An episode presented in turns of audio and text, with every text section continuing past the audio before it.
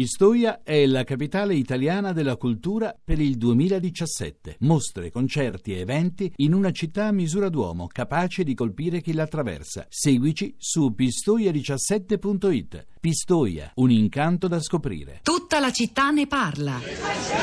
Allora è vero che vuoi informazioni sul programma nucleare alleato? Io voglio soltanto sapere se ne esiste uno,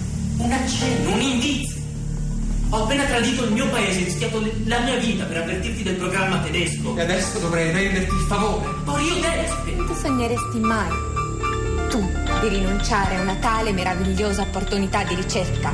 Non di certo. E vuoi anche dimostrare ai nazisti quanto può essere utile la fisica teorica? Vuoi salvare l'onore della scienza tedesca? Vuoi riportarla in gloria? Non appena la guerra sarà finita. È per questo che sei venuta a Copenaghen?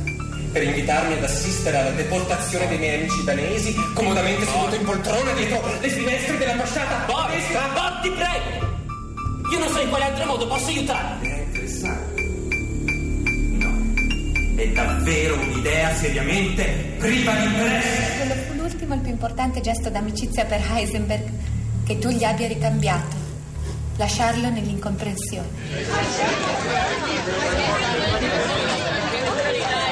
Era una clip tratta da Copenaghen, celebre testo, spettacolo di Michael Fry nell'adattamento italiano, però questo di Marianna Dal Collo con Giovanni Morassuti nel ruolo di Nils Bohr e Ugo Piva nel ruolo di Werner Heisenberg. Non è cioè l'adattamento famosissimo che tante volte abbiamo raccontato, ascoltato anche a Radio 3, quello con Umberto Orsini e Massimo uh, Popolizio. Um, quest'opera di, di Frank viene replicata da, da, da moltissimi anni per la, la sua bellezza, il suo grande successo. Debuttò a Londra nel 1998, vinse il Tony Award alla migliore opera teatrale, rimanendo in cartellone per più di 300 repliche. Non so, ma anche in Italia ci andiamo vicini perché, ehm, se non sbaglio, anche il piccolo teatro di Milano che quest'anno festeggia un anniversario importante andrà in scena di nuovo il testo Copenaghen con eh, Orsini, Popolizio e Giuliana Loiodice in aprile 2018. Il dramma racconta dell'incontro che era avvenuto a, a Copenaghen nel 1941 tra i fisici Bohr e Heisenberg, il loro dibattito eh, più personale, umano che eh, professionale sull'utilizzo della potenza atomica, sull'etica, dietro la scelta di usare o no la bomba. Eh, è arrivata anche Florinda Fiamma in studio per riferirci cosa si dice sui social network. Buongiorno Florinda.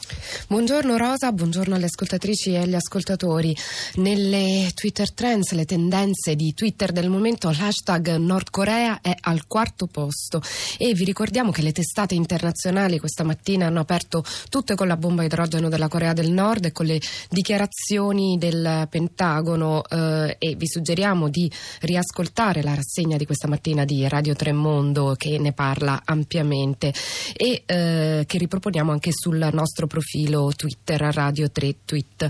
E proprio eh, attraverso l'hashtag Nord Corea eh, vediamo per esempio la stampa che twitta la bomba idrogeno del Nord Corea fa tremare la terra è la più potente di sempre. E l'agenzia ADN Cron Kronos dalla notizia Nord Corea l'ONU riunisce il Consiglio di sicurezza. Ci spostiamo invece sui nostri social, sulla nostra pagina Facebook, la città di Radio 3, dove Fulvio ci scrive: Mi sembra che non sia un problema Trump-Corea, ma Corea-resto del mondo. Invece Russia e Cina stanno alle finestre gongolando nel vedere gli USA in difficoltà. Non si tratta di morstua vita mea, ma della sicurezza mondiale. E Stefano scrive: Viviamo in un mondo in cui le superpotenze dettano legge, dove gli USA si sono accollati il ruolo di sceriffo dove il diritto garantisce il più forte, il più arrogante, il meglio armato. Perché farebbe paura Kim? Non mi fa più paura di Trump o di Putin. Non è che paesi che conquistano e sfruttano gli altri da secoli mi diano maggiori garanzie. In fin dei conti, a tutt'oggi solo gli americani hanno distrutto due città con, l'atom- con l'atomica, Hiroshima e Nagasaki. Mi fanno più paura loro che hanno eletto un bullo come Trump. Temo più la possibile reazione in consulta. E invece mh, Mm, Viviana ci scrive: gli USA posseggono almeno 7.000 testate atomiche, la Corea del Nord circa 10. Chi fa più paura, chi è più canaglia. Gli USA utilizzano le menzogne sulla Corea del Nord per ampliare i propri arg- argomenti. Ecco come la propaganda ci sta manipolando e ci riporta sulla nostra pagina i dati della Federation of American Scientists. E invece Panzela ci scrive a proposito di pericolosità della Corea del Nord: sarebbe interessante conoscere il numero e le località delle testate dei sottomarini nucleari nucleari USA presenti in Italia, la cui pericolosità è ampiamente dimostrata da Manilio Niducci nelle conferenze con documenti ufficiali di fonte americana. Allora, sono diversi gli sms che ancora arrivano, ancora pubblichiamo. Ce n'è uno che dice: Lo shock della bomba atomica ci fu perché probabilmente nemmeno gli scienziati avevano previsto tutte le conseguenze. E questo ci deve ricordare quanta attenzione si dovrebbe sempre avere, perché in questi casi, nonostante tutto il sapere, le cose ci possono sempre sfuggire di mano. Ed è questa la considerazione eh, al fondo del, del, testo Copenaghen, di cui abbiamo parlato pochi, pochi minuti fa, la clip che avete ascoltato questa mattina. Eh, sono collegati con noi Marco, Silvia e Lorenza. Buongiorno, cominciamo da Marco. Buongiorno. Marco, lei da dove chiama? Cosa voleva dire? Da Firenze. Ho mandato un messaggio con una domanda retorica che dice appunto tutti i paesi che hanno la, l'atomica che differenza fa se ce l'ha anche, anche la Corea, ma ci ha spiegato i, i, il, il suo interlocutore prima di Flores Gianandrea Gaiani, esperto sì, di difesa. Gli equilibri mondiali sono retti da queste cose. Praticamente stiamo assistendo al cambiamento degli equilibri mondiali. La, l'atomica coreana ormai è cosa fatta, perciò ci dovremo adeguare a dei nuovi equilibri.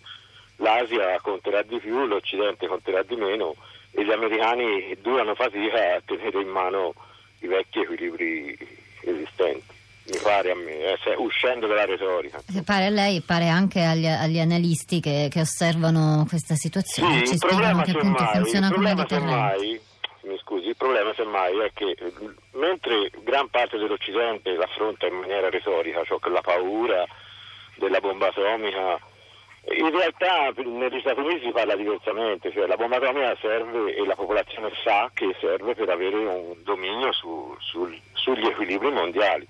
Noi come europei invece ci accontentiamo sempre della retorica. È interessante questo punto che lei sottolinea, Marco, anche perché per, per gli Stati Uniti e per la cultura eh, politica americana è un aspetto molto, molto importante questo, eh, forse, forse, in Europa è meno, meno, meno presente. Eh, Silvia, buongiorno anche a lei, da dove chiama? Buongiorno, chiamo da Torino. Ehm, io volevo segnalare che su questi argomenti, eh, che sono da tempo nella nostra associazione eh, discussi, ehm, la, la, ha promosso una mostra che si terrà itinerante, si è tenuta in molte città d'Italia e anche al Parlamento, eh, intitolata Senza Atomica. Eh, questa mostra è, cioè, aveva proprio questo scopo di informare su tutto quello che riguarda, a cominciare da quello che accadde appunto nel 1945 in poi, ehm, ma, eh, ma, anche appunto perché eh, vogliamo mh, mm, far capire alle persone che anche noi possiamo fare qualcosa, è un esperimento di, di, di, cittadinanza attiva, nel senso che ad esempio possiamo influire, chiedere ehm, al nostro governo, il quale non ha partecipato ai lavori eh, che si sono tenuti eh, all'ONU e che hanno poi avuto come risultato l'approvazione della messa al bando totale delle armi nucleari il 7 luglio, non, non mi sembra ne parlato, comunque ne, se ne è parlato eh, in altre sedi.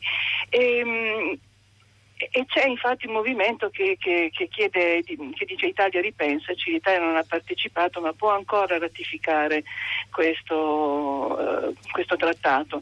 È chiaro che con la ratifica si passerebbe poi all'applicazione. Ci sono ovviamente gli scettici che ci accusano di, di, di, di ingenuità, eh, però è, è, sempre possibile per noi cittadini comuni fare qualche cosa. Eh, per esempio, f- faccio solo un esempio, eh, eh quando furono eh, bandite in Italia le, le mine anti uomo eh, partì per l'iniziativa di una, di una massaia, di una, una, donna comune che lavorava eh, nella ditta che le produceva e poi alla fine si ottenne quello che Grazie eh, si ottenne. Silvia per, mm, per, questo punto che avevamo sfiorato con eh, l'ultimo ospite questa mattina, la filosofa morale Laura Boella, eh, lo ricordiamo, poi mm, ci sarà anche una mostra senza atomico, una mostra itinerante a ottobre a Torino alle carceri nuove. Florinda. Rosa, volevamo segnalarvi qualche articolo di una piccola rassegna stampa che eh, vi abbiamo proposto sul nostro blog. Bomba atomica, tutto quello che non vi avevano detto.